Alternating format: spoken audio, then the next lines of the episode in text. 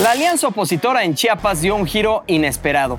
No eligió a nadie del PRI, tampoco del PAN, sino a la perredista Olga Luz Espinosa. Será la precandidata para la gubernatura.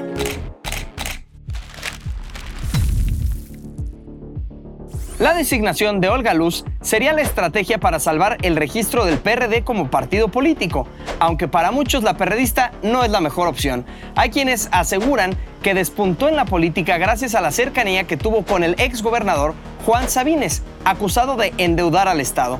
Olga Luz trabajó como Ministerio Público de la ahora Fiscalía General de la República para 2012, antes de que terminara el mandato de Juan Sabines, la perredista quedó al frente del Colegio de Estudios Científicos y Tecnológicos. Su gestión estuvo marcada por acusaciones de corrupción, abuso de poder y nepotismo. Por lo que es imprescindible prevenir combatir, sancionar y erradicar esta incalificable acción. Incluso en 2015 reventó el escándalo por un supuesto desfalco de 54 millones de pesos. Según las acusaciones, ese dinero habría terminado en manos de su hermano, el entonces dirigente estatal del PRD, César Arturo Espinosa.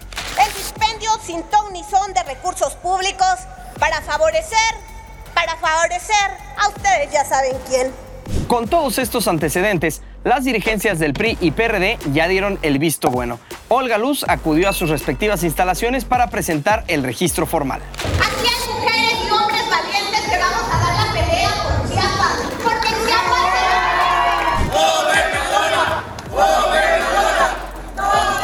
El frente opositor no la tiene fácil. El reto, además de ganar, será dirigir un Estado sumido en una crisis de violencia criminal que ha dejado muertes y desplazamientos forzados de miles de personas. Estamos en el mejor momento del sexenio.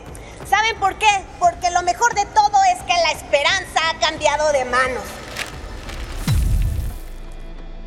Soy Claudio Ochoa Huerta y esto es Perfiles 2024 en Latinos. Esto fue una producción de Latinos Podcast.